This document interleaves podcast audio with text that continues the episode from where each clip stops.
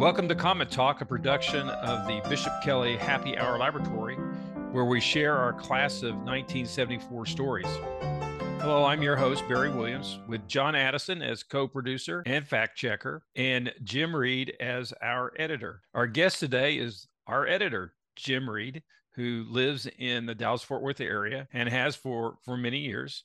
Welcome, Jim. How you doing? So, uh, if you'd like to share, what's what's going on this week for you? Uh, this week is uh, it's all stuff I'm working on the house. I'm redecorating my guest room, which uh, I'm turning into a library. I bought new bookshelves and I'm having them installed. I'm going to buy a sleeper sofa to put in there, and uh, so you know I don't want to encourage any guests, but you know if one happens to show up, you know, I'll have something I can use. So. That sounds that sounds exciting. Um, I know I saw a picture of your bookshelves; they're going to be beautiful, and I know I know that uh, you love to collect all kinds of things. And uh, one one of the the big things that uh, most people know or may not know is that you are a collector of old films. Yeah, I started uh, collecting 16 millimeter films in 1972 uh, when I was going to Kelly, actually. But, but I'm a little bit curious. What where do you think that your your interest in film started? I always, when I was a kid, I was always interested in old movies. I mean, I when we were little, that's basically what was on TV. You know, it was uh, uh, right now you don't see it much anymore because they've got infomercials, but back then they filled time with with old movies on just about every channel.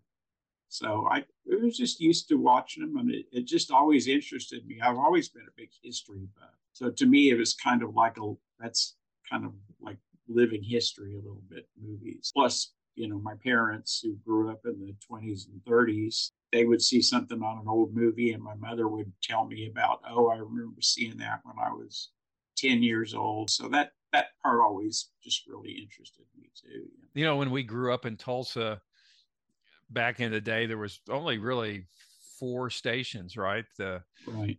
The, so you had public broadcasting, and then you had the other three major major local networks. I know Channel Eight was was always really the best station for the old movies, and then uh, uh, but they all ran old movies. And Channel 2 on Sunday mornings would run uh, comedy theater with uh, Laurel and Hardy and W.C. Fields and Costello and those guys. And, and that really got me interested. And I've always, Laurel and Hardy have always been the number one for me. Huge Laurel and Hardy fan. We'll probably revisit a little bit about your as I explained to you earlier, that there was actually a term called cinephilia, which sounded sounded like it was a, some type of infection, but it's actually a yeah. person who really loves is a cinephile.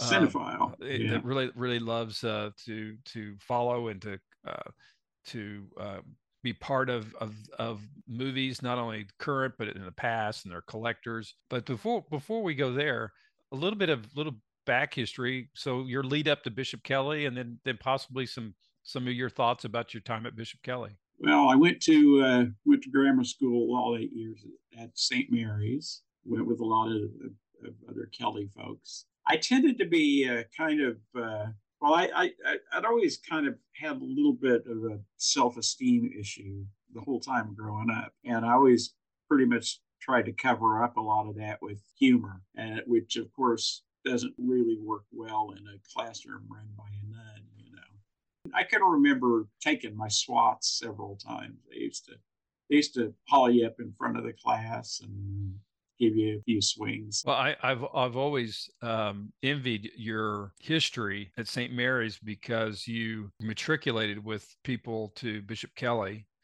and you you you had lots of relationships. So some people you have known that that are now part of your Bishop Kelly family, you've known for seventy years. Would you say? 60 years, 60 years. Maybe. Yeah, yes, yeah, something like that.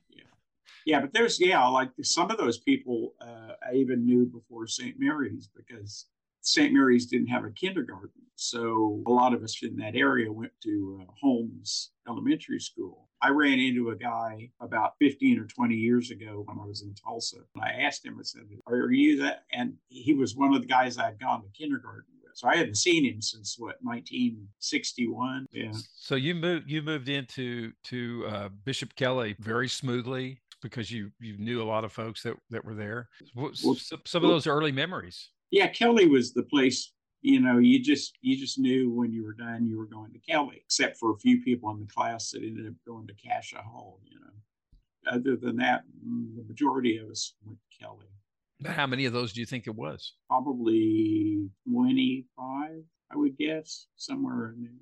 Because I think our class at St. Mary's was 30 something kids. And, you know, some of them probably ended up going to public school, some went to Cascia, but uh, the majority went to Kelly.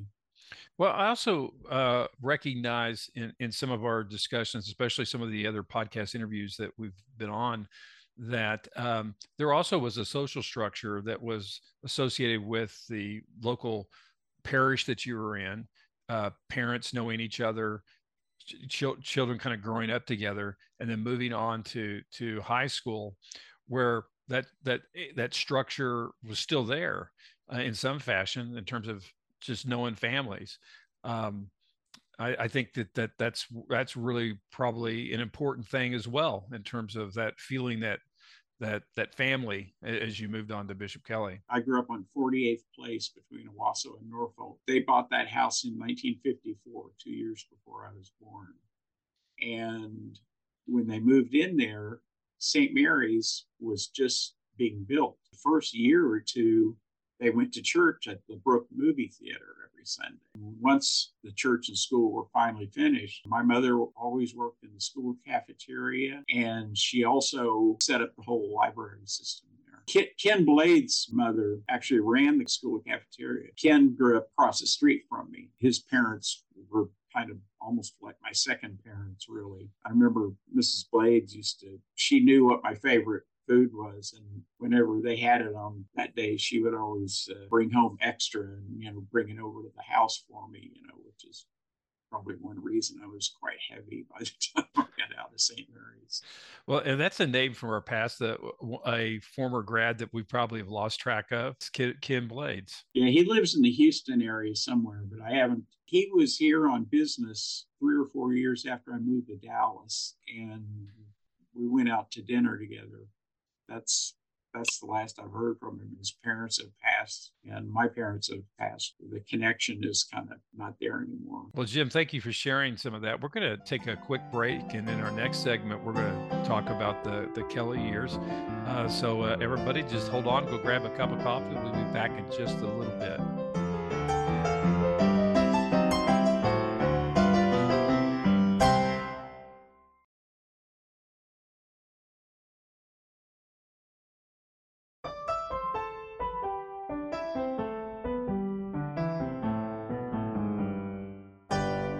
Hello, folks. We're back with Comet Talk, and we're we are talking today with Jim Reid. Hey, Jim, thanks for being with us today. We're we uh, just finished a segment. We talked about some of your pre uh, Kelly history, and now and now we're going to talk a little bit about you know some of the highlights of your your life at, at Kelly.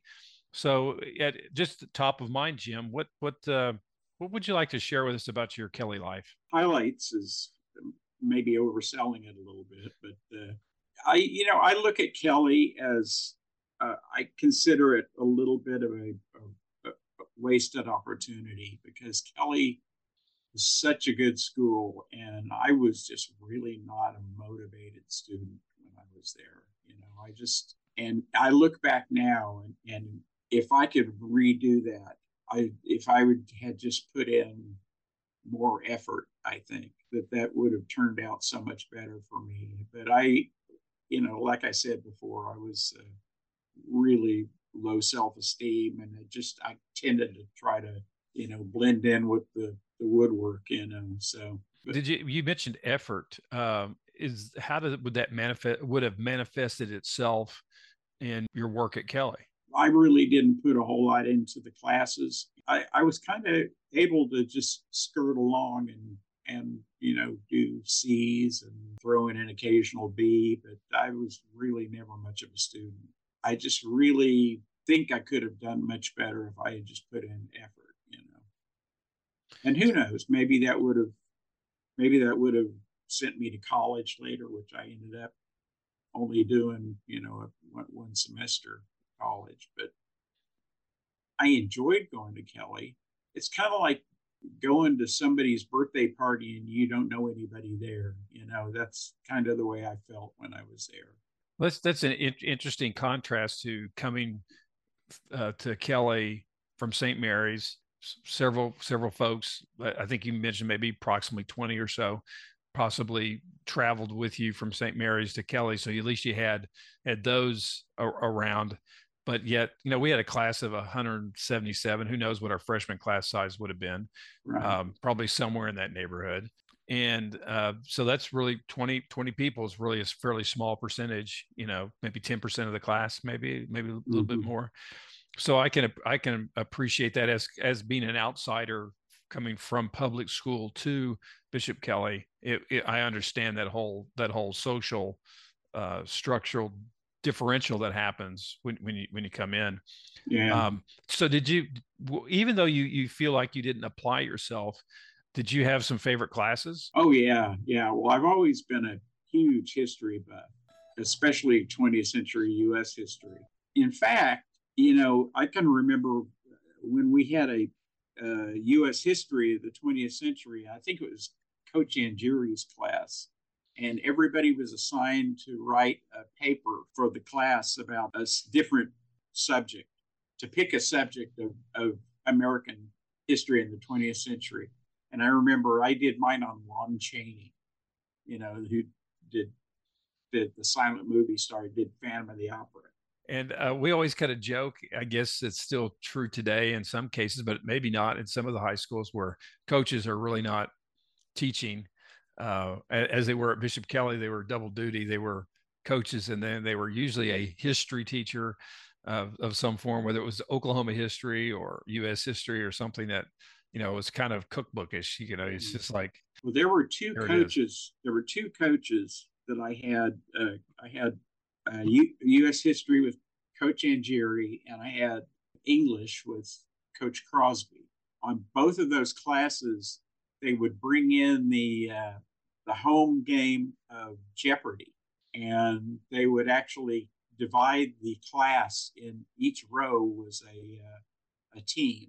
They would we would play Jeopardy. So were were we doing any uh, sentence diagramming in Coach Crosby's class? Uh, not those days. that seems like a lost art. No, nobody really, nobody really gets into that anymore. Neither did I, even when it wasn't a lost art. Mm-hmm. Um, so, uh, yeah, I, I think the first time I, I met you was probably through history and through some of our more of the extracurriculars that were around history. But before we talk about that, was there a, we, we've talked about a couple of, of our teachers was there a teacher that was a standout for you in terms of of um, that that that kind of was formative for you? Well, I'll fall in the line. As eh, of course, brother John later Michael was my favorite teacher. You know, I regret that I didn't have him for U.S. history because I I would have enjoyed that.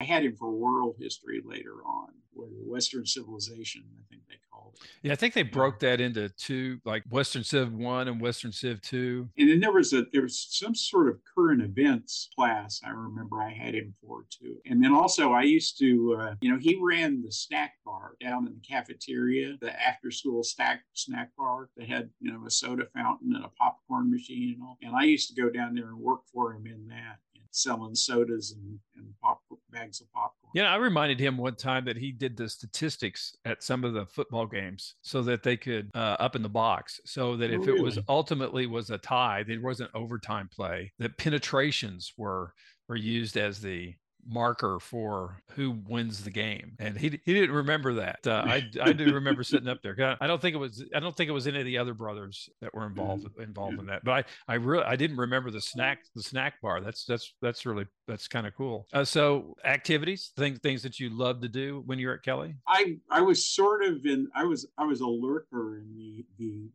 the war games club they had you know I wasn't really smart enough to actually go in and play the games they were playing just being that it was all kind of history based, I was I was kind of periphery of that. Yeah, so you probably recall was it Avalon that that produced the board game? So they had Gettysburg and they had right, right. they had D Day and they think they had some Pacific like Guadalcanal mm-hmm. or, or whatever. That was kind of the, the foundation for taking taking a complete room on a weekend and turning it into a battlefield uh, I, I think I've shown you before. I have the newspaper clipping that my grandmother kept. It was the newspaper photographer went out there when they were doing a war games thing over the weekend. There was a picture in the paper that had me in it, and uh, they had the whole classroom, all the desks pulled out of the classroom, and it was all set up with made into this giant map and all the little different armies that people were moving around. You had mentioned one time before in, in, in a joking way because there was a type of penalty that was inflicted upon somebody. I think it was in Brother Roland's class. Page 850. 850 of what book? It was the U.S. history book. Page 850 was the index in the back, and it was very, very tiny print. I mean, to copy that page was like an all night. When you had done some infraction, you know, he would just point at you, page 850, page 850. Yeah, Brother Roland and I had a kind of a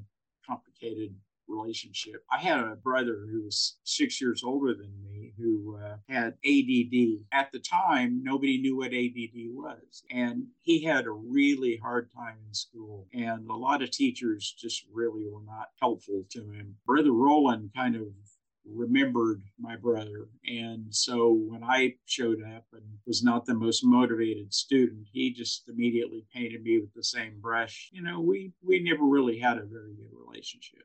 I do recall Brother Roland. I think I had maybe either freshman or sophomore theology. Uh, we were doing the New Testament, man's good news, the Good News Bible. Mm-hmm. Um, one thing I do recall of him that he, I guess he was a former smoker or loved to smoke, but he would chew on a big pen. I mean, it just to the point right. that just you know those clear big pens that it's just it was just this thing that looked like something had gnawed on it, and he mm-hmm. would sit there in class and chew chew chew on that that pen. So that's the I, I guess the teachers didn't have a smoke hole to go to uh, during during hours, so that was the that was the only way they could they could deal deal with their nicotine addiction. A- any other standout events that, that that you can recall from from Kelly that you'd like to share, both both positive or negative? One of the things I really enjoyed was also too was uh, uh, senior theology, which was Christian service, which is where I met the uh, co-producer here of the uh, of the podcast. Uh, John and, and Julia Marino and I used to drive every day over to St. Mary's School, and we tutored little kids, you know, and uh, that was that was I really enjoyed that. That was that was really rewarding. John and Julia would drive back to Kelly, and I had a free sixth hour.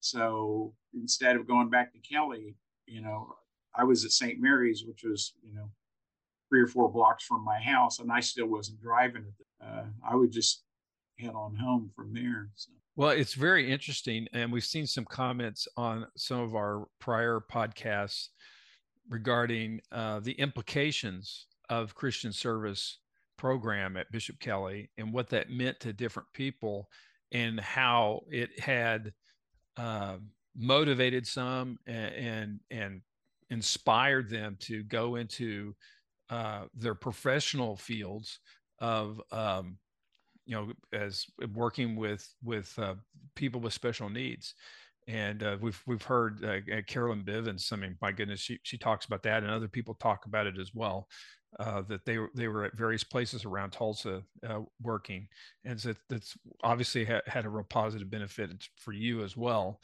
So what we're going to do, uh, Jim, before we we move on to to post Kelly years, we're going to take a quick break here, folks, so you can run grab a cup of coffee or whatever you need to do. We'll be back here in just a little bit with Jim Reid.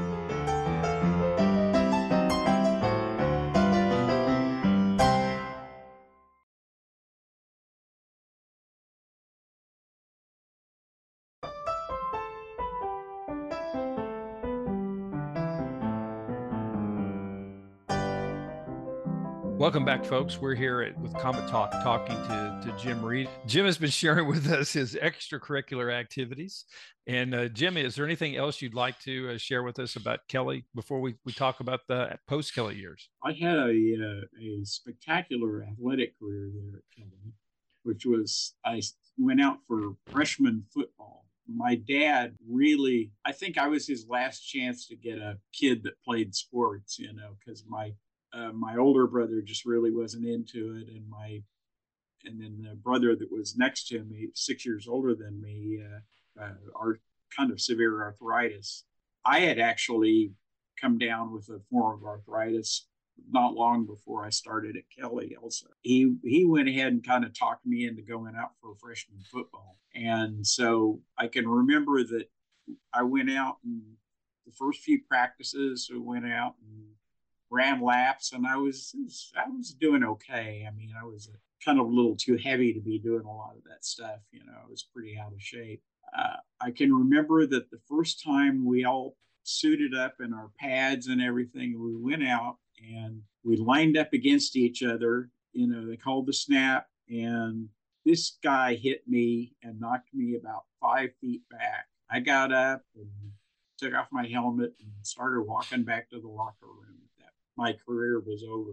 Can't remember who the coach was at the time, but he was uh, he was walking next to me about halfway down to the locker room, going, "Are you going to be a quitter? You're not going to be a quitter, are you?" And I said, "Yeah, I just quit." You know, and was just like, I'm sorry, this is this is just not for me. So, and that was uh, that was probably the end of my athletic career because I had actually played I played touch football and uh, and about six or seven years of little league baseball when I was at St. Mary's, but uh, just you know when you go to Kelly, it's on a whole different level. So, and I was just not not a good enough athlete for that. So. Well, thank thank you for sharing. I, I suppose your your dad. It was too soon for your your family to have pictures of you all suited out and wearing your pretty, your, mu- your... pretty much. Yeah, yeah, yeah. Well, th- thank thank you for sharing that with us. Uh, and I'm sure that that uh, is probably not the first person to to experience that and finding their sport and, and whether they would enjoy and excel. I, I know you found some other places that that uh, you you enjoyed and you excelled. And uh, why don't we why don't we dig into your post Kelly years a little bit? Tell us a little bit about what happened and and uh, how that how that basically led to an incredible career that you've had. Well, it, it kind of all started. I mean, you know, I'd always been into the movie thing and had started collecting the 16 millimeter films uh, while I was at Kelly. I bought my first film, and right after that, Sister Casilda, the librarian, called me down one day. I had talked to her about all the 16 millimeter projectors that they had there. She called me down, and they had just gotten two brand new Bell and Howell auto thread projectors, you know, which were the big thing at the time. She said, and we've got these two old RCA 400 machines, which were about mid 1950s vintage if you want, I'll sell them to you for $75. So I, I had my McDonald's money there. You know, I was working flipping hamburgers at the time. So bought my first 16 millimeter projector from, from the Bishop Kelly Library. During senior year, my brother was having a garage sale I went ahead and put a bunch of eight millimeter films and I put them in this garage sale. So this guy showed up. His name was Tom Ledbetter, and he had worked at Channel 8 and had actually played Shaggy Dog on the old Mr. Zing and Tuffy show back in the 60s.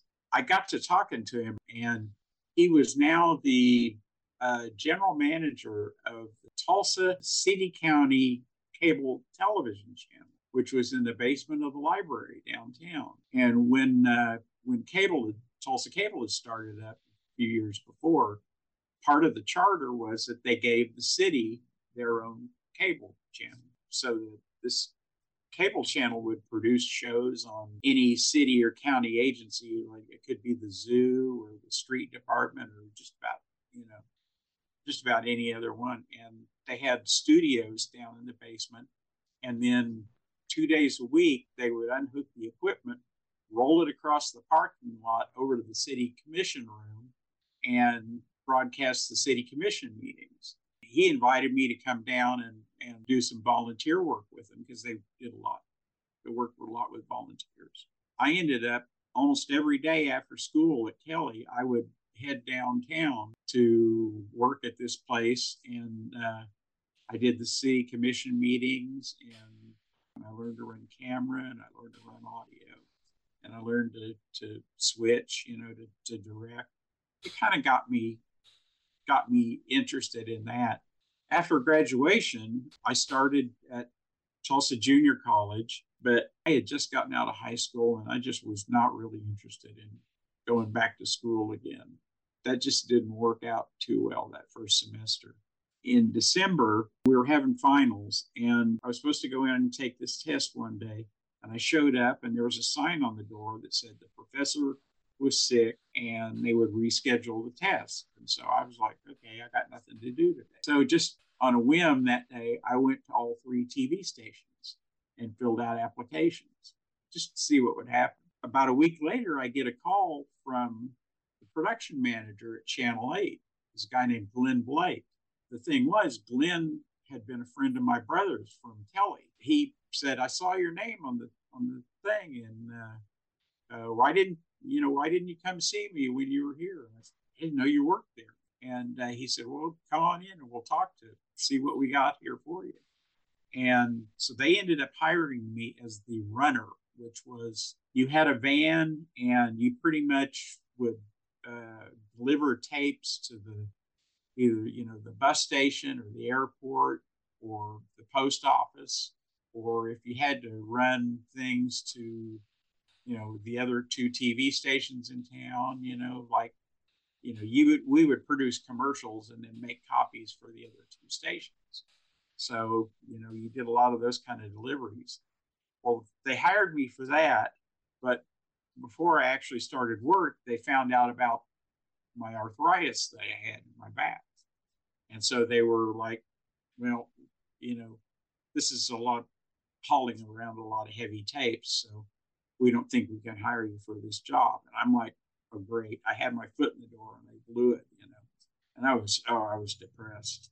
And uh, about a week later the phone rings again and it's glenn and he says uh, i know that didn't work out for that other job but something else just opened up and uh, why don't you come in and talk to me about it so i went down and and the job was it was two different jobs it was two days a week i would be switching commercial breaks you know actually and running in the film and slides on TV, you know, doing all that. And then the other two days a week, I actually went in and I would cut the movies. I would put the breaks in the movies, or, you know, if say, say the movie was 15 minutes too long for the slot they were putting it in, I would have to go in and cut that 15 minutes out of the movie. And so since since I was already collecting film and knew how to splice film, you know, I pretty much had it made for that job. Uh, so I started that, and it, that was really great because I would come in on th- Thursday, which was my first day in the, in the film room. The first thing I was supposed to do was thread up the, all the weekend movies and actually just sit and watch them. So I got paid to just the first time I ever saw Citizen Kane was sitting there watching them in the film room at Channel 8. That was, it was just kind of the natural job for me. But after a while, the other part of the job, which was the, the switching part and the actually running the on, on air part of it, got to be more interesting to me. And so I ended up going to that full time later on, which was you basically you ran all the commercial breaks until you newscast time. And during the newscast, you actually were the guy back there loading up all the news film that they would shoot for the news stories. They would, the way they would do it is you had two different projectors. And so they would run what they called sync rolls, which was when they would, when it was time to roll the, the story, you would roll both projectors. And then you would sit there and watch the film come down on the other projector and you would cue the director in and out of the film. They would dissolve from film to film chain to film chain, and you would have to sit there and cue him in and out of it. I really enjoyed that part of it. And then after about two years of that, they promoted me to director. And from about 78 until I left there in 81, uh, I directed the news, the, the 530 and 10 o'clock news. that was really interesting. And then I, I would also a lot of days come in and, and direct the kids show in the afternoon, which was when I first started. It was uh, uh, Uncle Zeb, and then he left, and uh, they had two or three other people doing doing that. But uh, so I did that sort of thing, and I I did uh, I did team rodeo one time, which was uh, out at the Fairgrounds Pavilion, and then during football season, we were really busy because I was directing the news at the station. So on Saturday, I would have to get up early Saturday morning after directing the news at 10 o'clock the night before and get up real early Saturday morning and drive to either Stillwater or Norman, whichever was the uh, home game, because we did both the Oklahoma and Oklahoma State coaches shows. I would go there and either uh, run character generator, you know, do the name supers and all, or do uh, slow mo or some other job. I'd sit there and do the game, and then at the end of the game, they would edit real quickly a highlights tape together and hand me that cassette.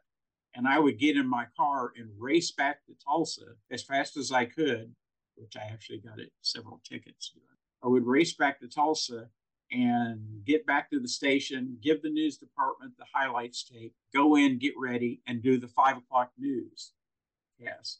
That night on Saturday, uh, John F. Wallen Furniture Company, we used to we used to do their commercials on Saturday night. So I would direct those during between the two newscasts, and then I would do the the the 10 o'clock news. And then by that time, whoever the away game was, either OU or OSU, the guys who had shot it were, were already back at the station and they would put together a highlight tape. And I would take the two highlight tapes of OU and OSU, and we had to make like 50 different copies of that tape. And then I would have to cut them up, put them on reels, and label them because they were mailed out or they were put on buses actually and sent out to like every television station in the, in the, the uh, region to get highlights to these games. It was kind of this, this we sold this highlights. So I we would finish that about two or three in the morning, and I'd go home, go to bed, and then I'd have to be back first thing Sunday morning to work on whichever the away game was. The coach would be at the station the next morning and we would do his coach's show at the station. So we would record that we would finish that around noon. And then we had an hour or two to take a break. And then at 1.30, I directed the uh, TU coaches show live, which that was actually, they had shot that on uh, 16 millimeter film. This is Cooper was the guy's name. Who was he later was the Ohio State head football coach, but uh, John Cooper, he was a nice guy. About the time I finished that, I had to start getting ready for the five o'clock newscast on Sunday, and I would do that. And then Sunday night was the night when people came in and did PSAs. So I do PSAs all between the two newscasts, and then do the ten o'clock news, and then home. Those were that was my weekends during football season. Well, I could just imagine the advent of digital technology, the the ability to move data instead of having to physically deliver, you know, a tape on a reel or later the big U-matic cassette or oh, smaller like cassette. Yeah, it, would, it was like you know we could just transfer the data. That had that had to have been crazy. About about when did that start to happen for you, where you could actually move data, uh, digital data, um, rather than through physical tapes? I didn't really run into that much until probably the mid '90s.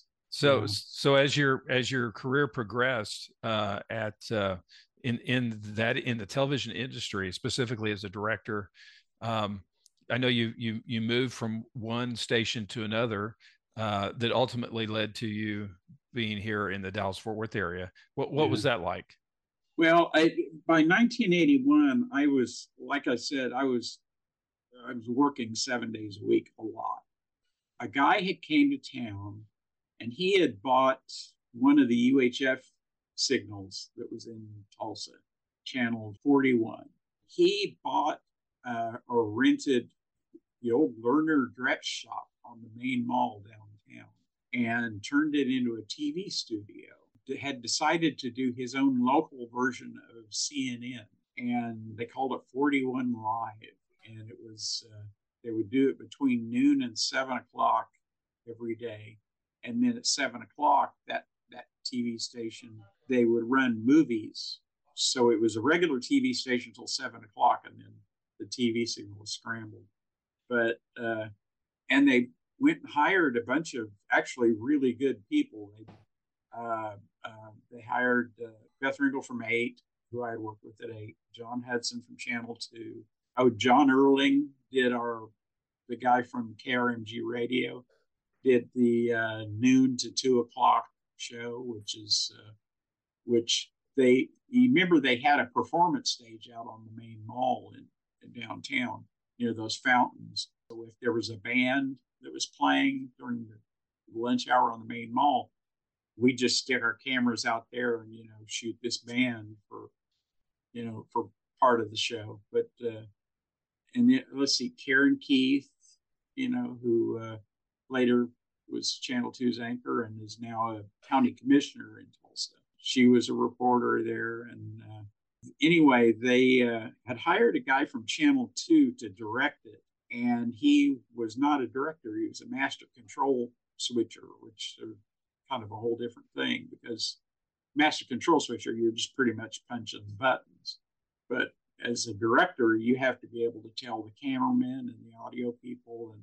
the, the, new, the news anchors and all you have to tell them what's going on and tell them cameramen what to shoot so they realized pretty quickly that that they needed a director, and they asked everybody there at the station, and that, a lot of them had worked with me at eight. So I ended up getting a call from them, and they offered me more money than I was making at eight, but I was like I would only be working like seven hours a day, Monday through Friday. So I mean that sounded really good to me. So probably foolishly, I went ahead and took the job, and uh, and it was it was actually pretty fun for the three months until they decided to pull the plug. They ended up laying us all off, you know, which happens a lot in broadcasting. You know, they they decide to change formats. Happens more in radio, but it, it happens in TV. So that uh, I was out of work for a couple of months, and then uh, somebody called and told me that OETA, which had on, only had a station in Oklahoma City, and only had and then had transmitters in Tulsa and Lawton and several of the other places. That they had gotten money from the state to actually open a studio in Tulsa. And so they were looking for a production manager and, uh, you know, some camera people and, and uh, news director and that sort of thing. And so they told me about this. So I went down to the state office building and uh, went into their offices and said, I'd like to apply for the production manager's job. The girl behind the desk told me, Oh, I'm sorry, that's already been filled. And I'm like, Oh, great. Here I'm out of work and they, they're opening a TV station here and I, I miss out on the job. So I go home and I, I wasn't home an hour and the phone rang and it was the station manager from Channel 11. He introduces himself and he says, I was given your name by some people, and I'd like to talk to you about our production manager's job. And I said, Well, I was just up at your office and they told me it had already been filled. Well, it turns out they had already decided to hire me if they could get me. And so they told her not to, you know, not to bother if anybody else asked about it. So I pretty much lost a job to myself. That had to be a feather in your cap. I mean, to to but unfortunately the communication wasn't great, but uh, and you had to go go through a little bit of angst. But yeah. uh, on the other side of the hand, uh, it uh, is uh, was uh, a nod of the cap to you uh, as far as what you had established yourself as a director. Uh, so uh, it's a blessing that that worked out as it did. And plus the fact that they were building it from scratch. So, I mean, right then, we just had offices in the state office building down down in, on Houston, and uh, so I got in on the, you know, being able to buy the equipment, and and when we fi- we finally set up studios, it was actually in an old Pizza Inn, four blocks north of, of Admiral on Sheridan, and it was not only was it a Pizza Inn, but it had a warehouse on the side of it because that's where they kept all the supplies for all the Pizza Inns in in Tulsa. They decided to make that warehouse into the studio. So we got to go in and build a, a lighting grid, you know, and, and then I got to, you know, buy the, the lighting package. And I got to work with the two two Kelly graduates there. I worked with uh, Richard Dowdell and Gretchen Haas. They were reporters there, and, and uh, they're still really good friends.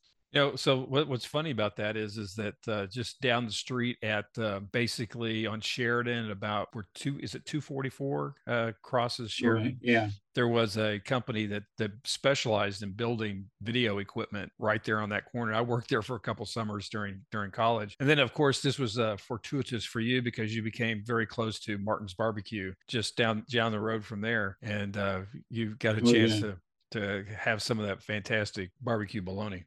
Oh, it was great. Yeah, yeah. That was uh, yeah. In fact, that was, I got so addicted to Martins that that after I moved to Dallas, every time I would go back to to Tulsa for Christmas or whatever holiday, I would always go out to Martins and buy a gallon of the sauce to bring back to Dallas with me because I whenever I made barbecue down here, I used Martin's sauce. So, how, how did you make it to Dallas Fort Worth? When I worked at Channel 8, I worked with a girl named Cindy Martin, who uh, they hired her as a first as a character generator operator, and then they promoted her to director.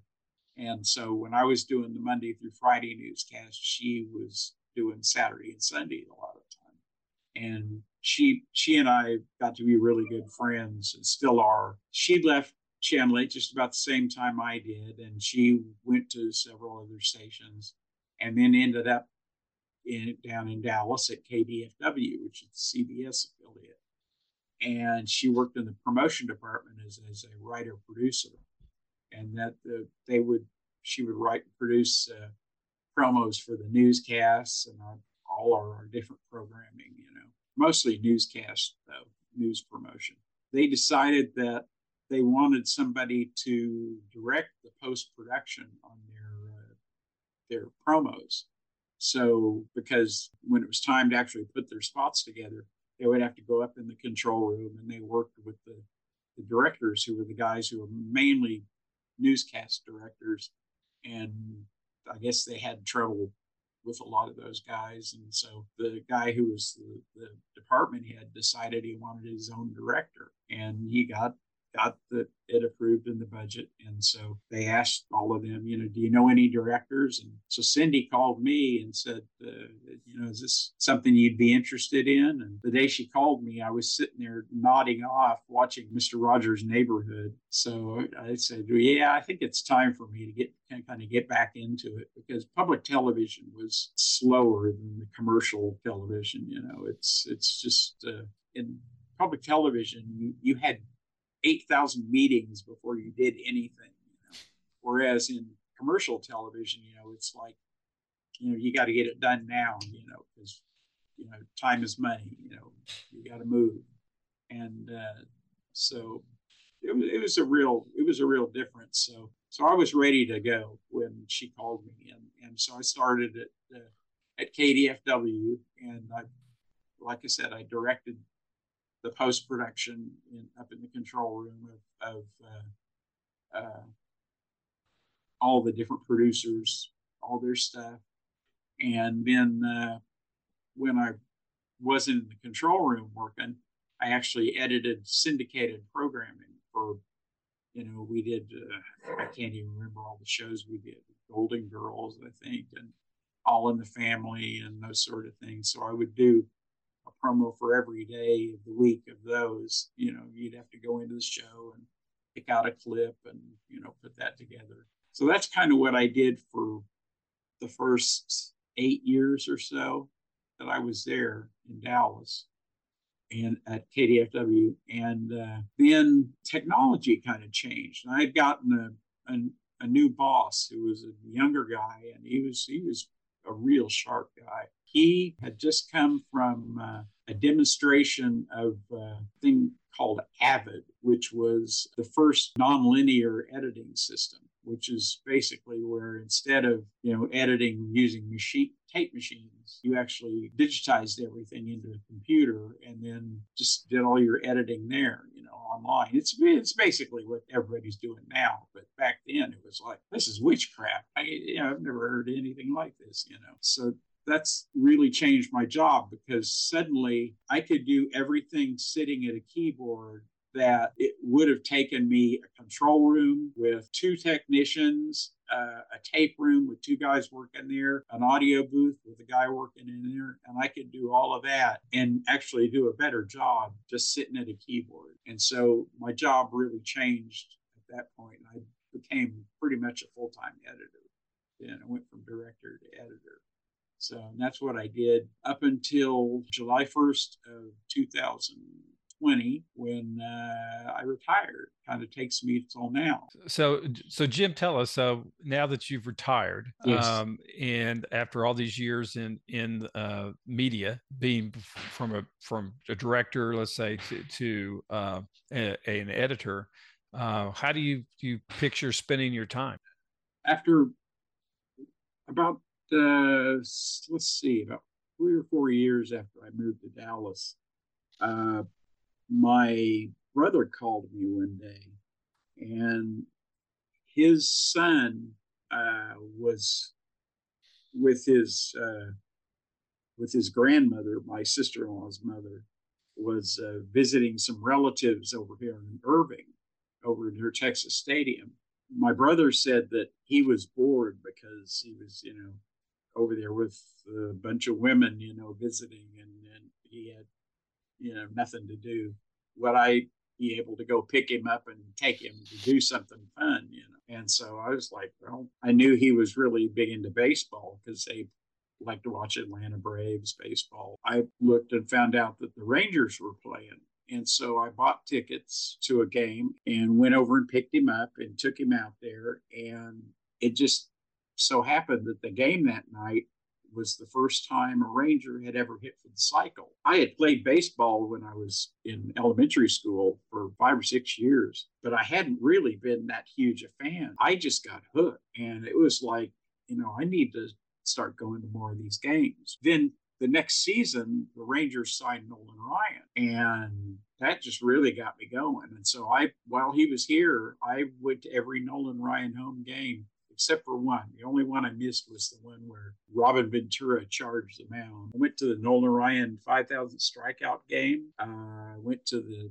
seventh no hitter. I mean, it was it was pretty exciting. And in '95, when the All Star game was uh, was out at the Ranger Stadium, my station was the sponsor station for the uh, All Star Fan Fest, and uh, we did some promos for the Fan Fest, and uh, we did them with Nolan Ryan.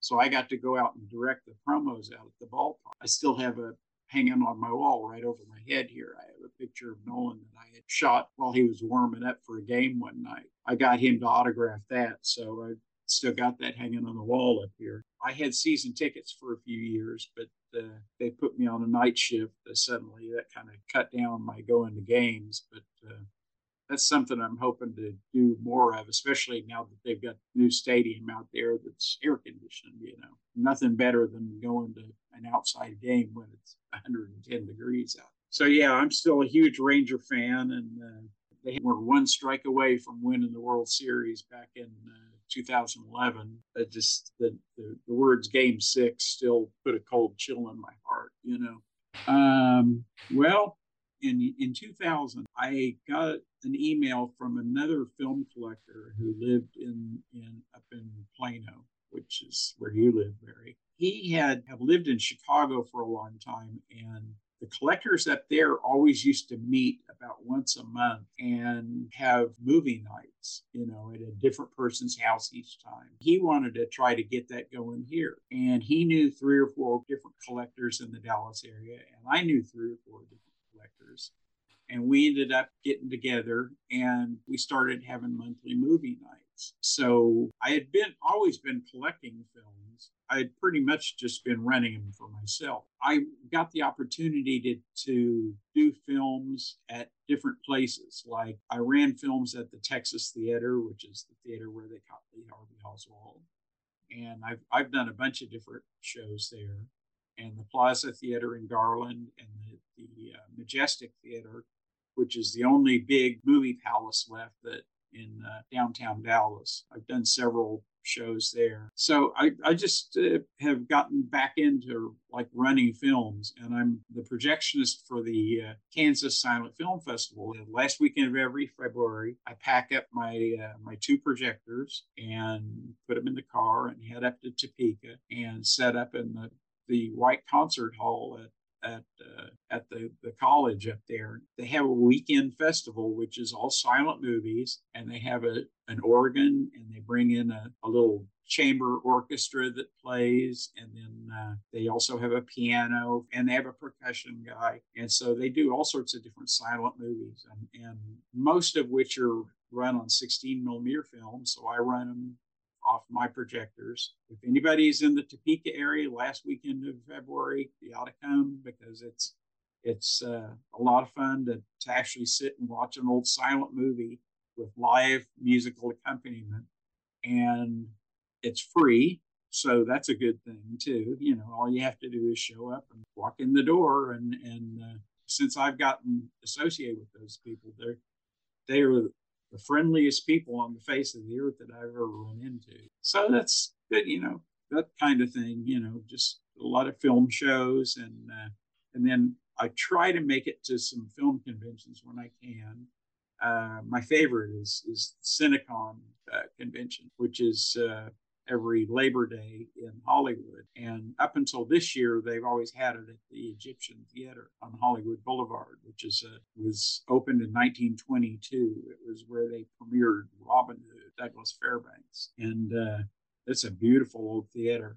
But uh, Netflix bought it and is remodeling it, so it wasn't available for us. So they they it in the Legion Theater this year. And then, uh, you know, uh, I'd go to Cinevent in Columbus, and then there there was one in Syracuse that I can't remember the name of, and there was actually one that was all nothing but comedy movies up in uh, in Arlington, Virginia. It was called Slapsticon. And then uh, they have a thing also that I go to June every year at the Library of Congress in Culpeper, Virginia, called Mostly Lost the Culpeper Library of Congress place is where they keep all the, the old nitrate film. It's like they have the original camera negatives from things like Frankenstein, which is camera negatives means that's the film that was actually in the camera, running through the camera that day that they actually shot the movie. It's amazing. It's this bunker built into the side of a mountain. And you go down in there, and they the vaults are like 45 degrees because they have to keep it just really cold for the the old nitrate film. They're just vault after vault after vault. It's it's just incredible to see this.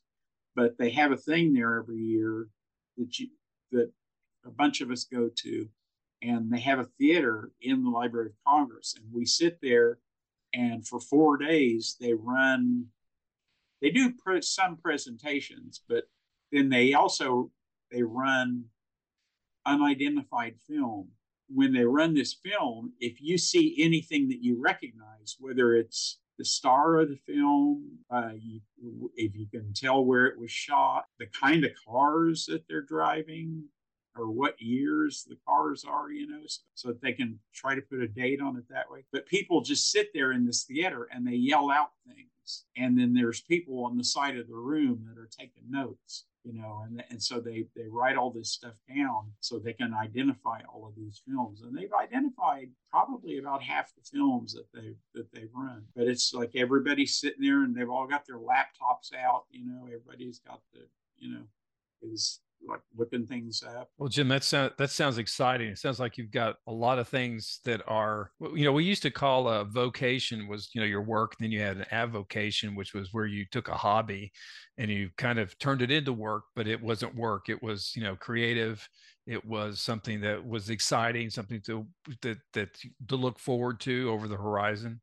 Um, and I really appreciate you sharing your avocation uh, with us, even though it really isn't a job for, for you because of just the love that you bring bring to it, and and then the fellowship with the folks that that that are into the very same same thing, opening your house to to uh, having your the uh, club sessions and movie nights and all those kinds of things. I think even during pandemic, you were able to you were able to to transmit over Zoom and get cre- creative there as well. Uh, you know, as we start to wrap up our discussion today, and um, one of the things we always like to talk about is y- y- people's uh, opinion on uh, class reunions.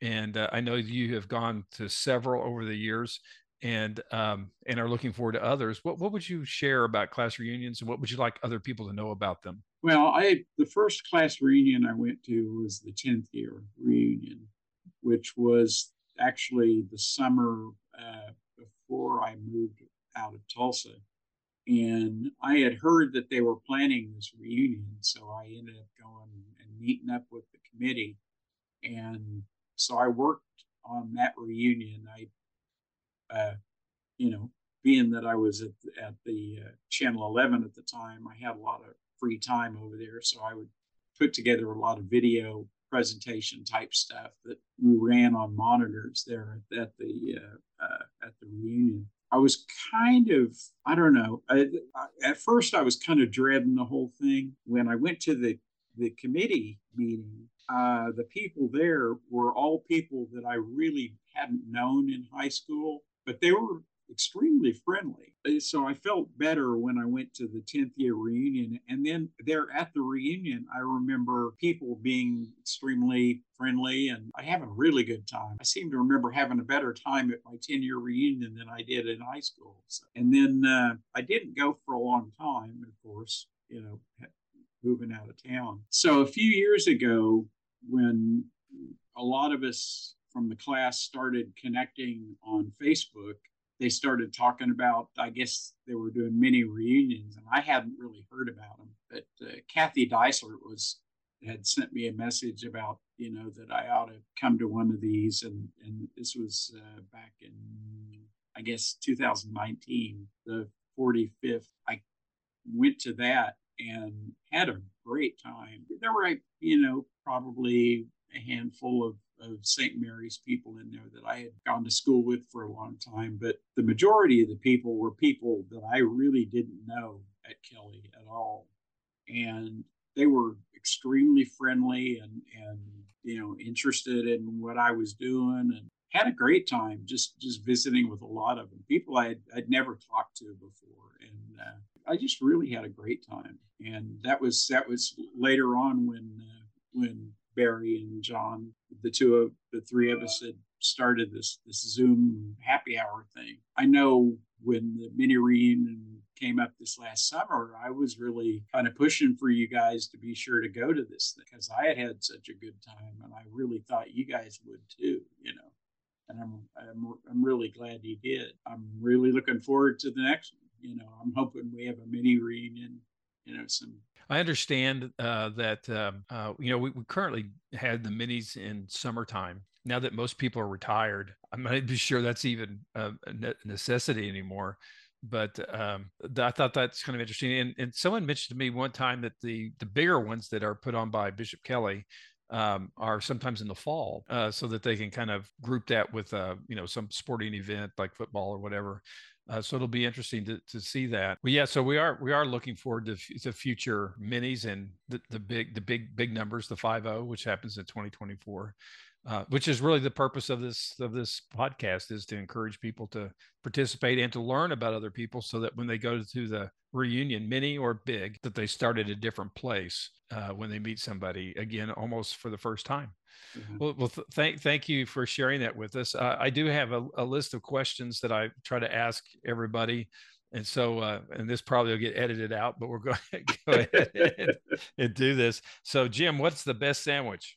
Oh, the best sandwich. Uh, ooh, ooh, uh, ooh, a roast beef sandwich from Kelly's at Revere Beach in Boston. Well, that, yeah, that's specific. Very good. Yeah, that's oh, specific. Wonderful, wonderful Sam. So, what is the scariest animal? Scariest animal. uh, crocodile. Ooh. Apples or oranges? Apple. Have you ever asked someone for their autograph? Of course. Yeah. Many. Yeah. And what one stands out to you is is your top, other than Nolan Ryan, that uh, that since he was a Texas Ranger. Uh, well, there's actually there's a couple. I I went down about nine thirty on a Sunday morning when it was like ten degrees outside to some hotel up in Richardson, and we had bought these advance tickets where you could have Mickey Mantle sign something for you. So I took a baseball down there and I noticed we were going through the line and Mickey Mickey looked like he had really tied one on the night before. He he was looking pretty hungover. So he was just not, you know, as people went by, you know, he was just not looking at anybody. He just had his head down and he would just take the ball or the bat or whatever and just sign it and hand it on. You know, it just, you know, people tried to talk to him. He just was not, you know. So when I got up to him, I was, I just, you know, I, I gave the, the guy the, the ball.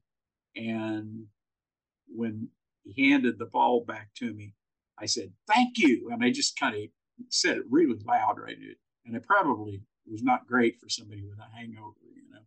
But he just looked up at me and he said, "Oh, you're welcome." So I was like, I got a reaction. So that was that was pretty cool. Yeah.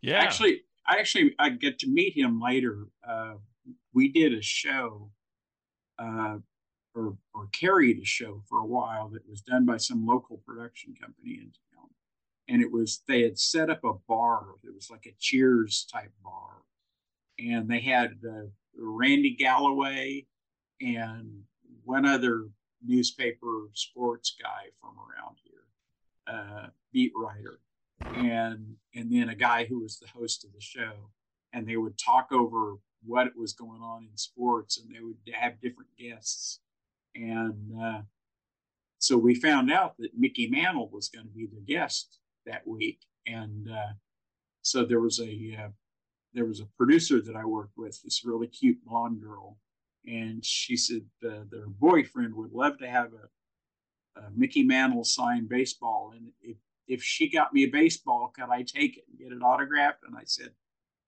well, knowing Mickey, you know, this cute blonde girl is going to have a much easier time getting an autograph than I will. So I just kind of talked her into going, but uh, went along with her, and, and uh, he was that was actually after he had uh, had uh, quit drinking, and he uh, he was much much nicer guy. He was he was very friendly that night. So, well, that's a that's a great story. So, um, yeah. and then Michael Caine, we got Michael Caine also. He was uh, ah. he was in town. He had he had written his autobiography, and he was on our noon news. And there used to be a Taylor's bookstore downtown. And uh, so I found out he was going to be on the noon news. And so I ran the two or three blocks to the Taylor's books and got a copy of his of his book and and ran back over. And so when he walked off the set, he was uh, uh, he autographed it for me. But I mean, I, I, expected him to just autograph it and walk on, and he's like, asked asked me my name and what I did at the station, and you know, it's how long have you worked here? And he just stood there for like two or three minutes talking to me. Which, you know, when when you meet a lot of those people, they don't do that for the most part. But he was one of the nicer guys that I've met. You know, him and and also uh, back when they opened, right after they opened the, the big uh, um, performing arts center downtown in Tulsa uh, Red Skelton was there and did a one man show. And uh, one of the guys who was one of the producers at that at the Tulsa City County cable channel had gotten permission to shoot part of his show to put in a thing on the Performing Arts Center that they were doing. And uh, so he called me and said, Hey, do you want to go along and be my grip, help me carry stuff? yeah, you know. So we went and set up in one of the lighting bays. We're just right off to the side of the stage and shot, sat there and watched the whole show and shot the whole thing. And just the second the curtain was down for the last time, the guy was there with you goes, okay, drop the equipment, let's go. And we ran over there and, and uh, he was standing there putting all of his props back in the big trunk and, and uh, we got his autograph and he, again, kind of asking, you know, what we did and, you know, you know, are you from Tulsa, you know, was just real friendly, really friendly guy. That, that was, that's, that's a fantastic story. So, uh, what's your favorite action movie? Favorite action movie? I, am you know, I'm a sucker for uh, Hunt for Red October. Least favorite smell? Uh, let's see, the uh, sewage plant right off the 51st Street Bridge at the Arkansas River. How about your favorite smell? Um, probably driving by the Wonder Bread plant. well, we used to drive by the Mrs. Baird's plant at Mockingbird and the Central Expressway here yeah. in Dallas, and yeah. they moved that. Then we found out that that that smell that we really like was uh, actually something that destroys the ozone, which was even, even, even more incredible. So, uh, is exercise uh, worth it? Uh, I wouldn't know. Flat or sparkling? flat. Most used app on your phone? Mm, probably my calendar. I get, get keep to... track of all my doctor's appointments. oh, that's fun. You get you get one song to listen to for the rest of your life. What is it? Oh, that's easy. American Pie. Very good. My favorite song of all time. What number am I thinking of? Seven. Wrong. So, Jim, tell me, what is your favorite hamburger? Uh, my favorite hamburger is a Goldie's hamburger, vintage 1980, because I've had them lately and they're not nearly as good as they used to be. So that's that's probably that, or or a Claude's hamburger from Tulsa. Claude's down on Peoria, and uh, so that those were good. But my favorite in Dallas is oddly enough from the uh, a restaurant called Fish City Grill, which I don't eat seafood. So every time I would go there with friends, I would always get a hamburger, which of course would, you know, make me the uh, object of ridicule at the table. But it's still they have the best tasting hamburgers there. I mean, their hamburgers taste like the Goldie's hamburgers did in 1980. So what what do you think is that common thread that makes that hamburger taste really good to you? I'm guessing it's that seasoned salt they use, this kind of stuff that, you know, really puts holes in your brain, you know. So So is it's not the condiments necessarily? Well, I don't have condiments. So. You, oh, that's right. You just have meat yeah. and cheese. Yeah. Do you have cheese? I don't. Yeah, I'll have. I'll, it, it's not. It's that's not a deal killer for me. But I'm not a big cheese fan as far as cheese on hamburgers go. But so, uh, yeah, yeah I'll, ketchup is okay. Ketchup and tomato, I can I can do ketchup, ketchup or tomato, not both at the same time. Well, you you make for very challenging um, reviewer of hamburger if you say you know because sometimes they cover up the yeah. flavor or add flavor with condiments, and you're just saying no, I want the bread and I want the meat, and yeah. Then, and so you're just you're basically you know tasting the hamburger. Well, um, I know if it's a good hamburger. Yeah, that's for sure. Absolutely. Well, uh, Jim, is there anything else you'd like to add uh, to our discussion today that uh, you'd like our listeners to to know about? maybe some of this will make a, a outtake reel. Who knows? No, I, I think I'm done. Well, Jim Reid, thank you for being a guest on our episode of Comet Talk where we talk about folks that uh, graduated from the class of 1974 at Bishop Kelly. Thank you again, and uh, stay tuned for our next episode.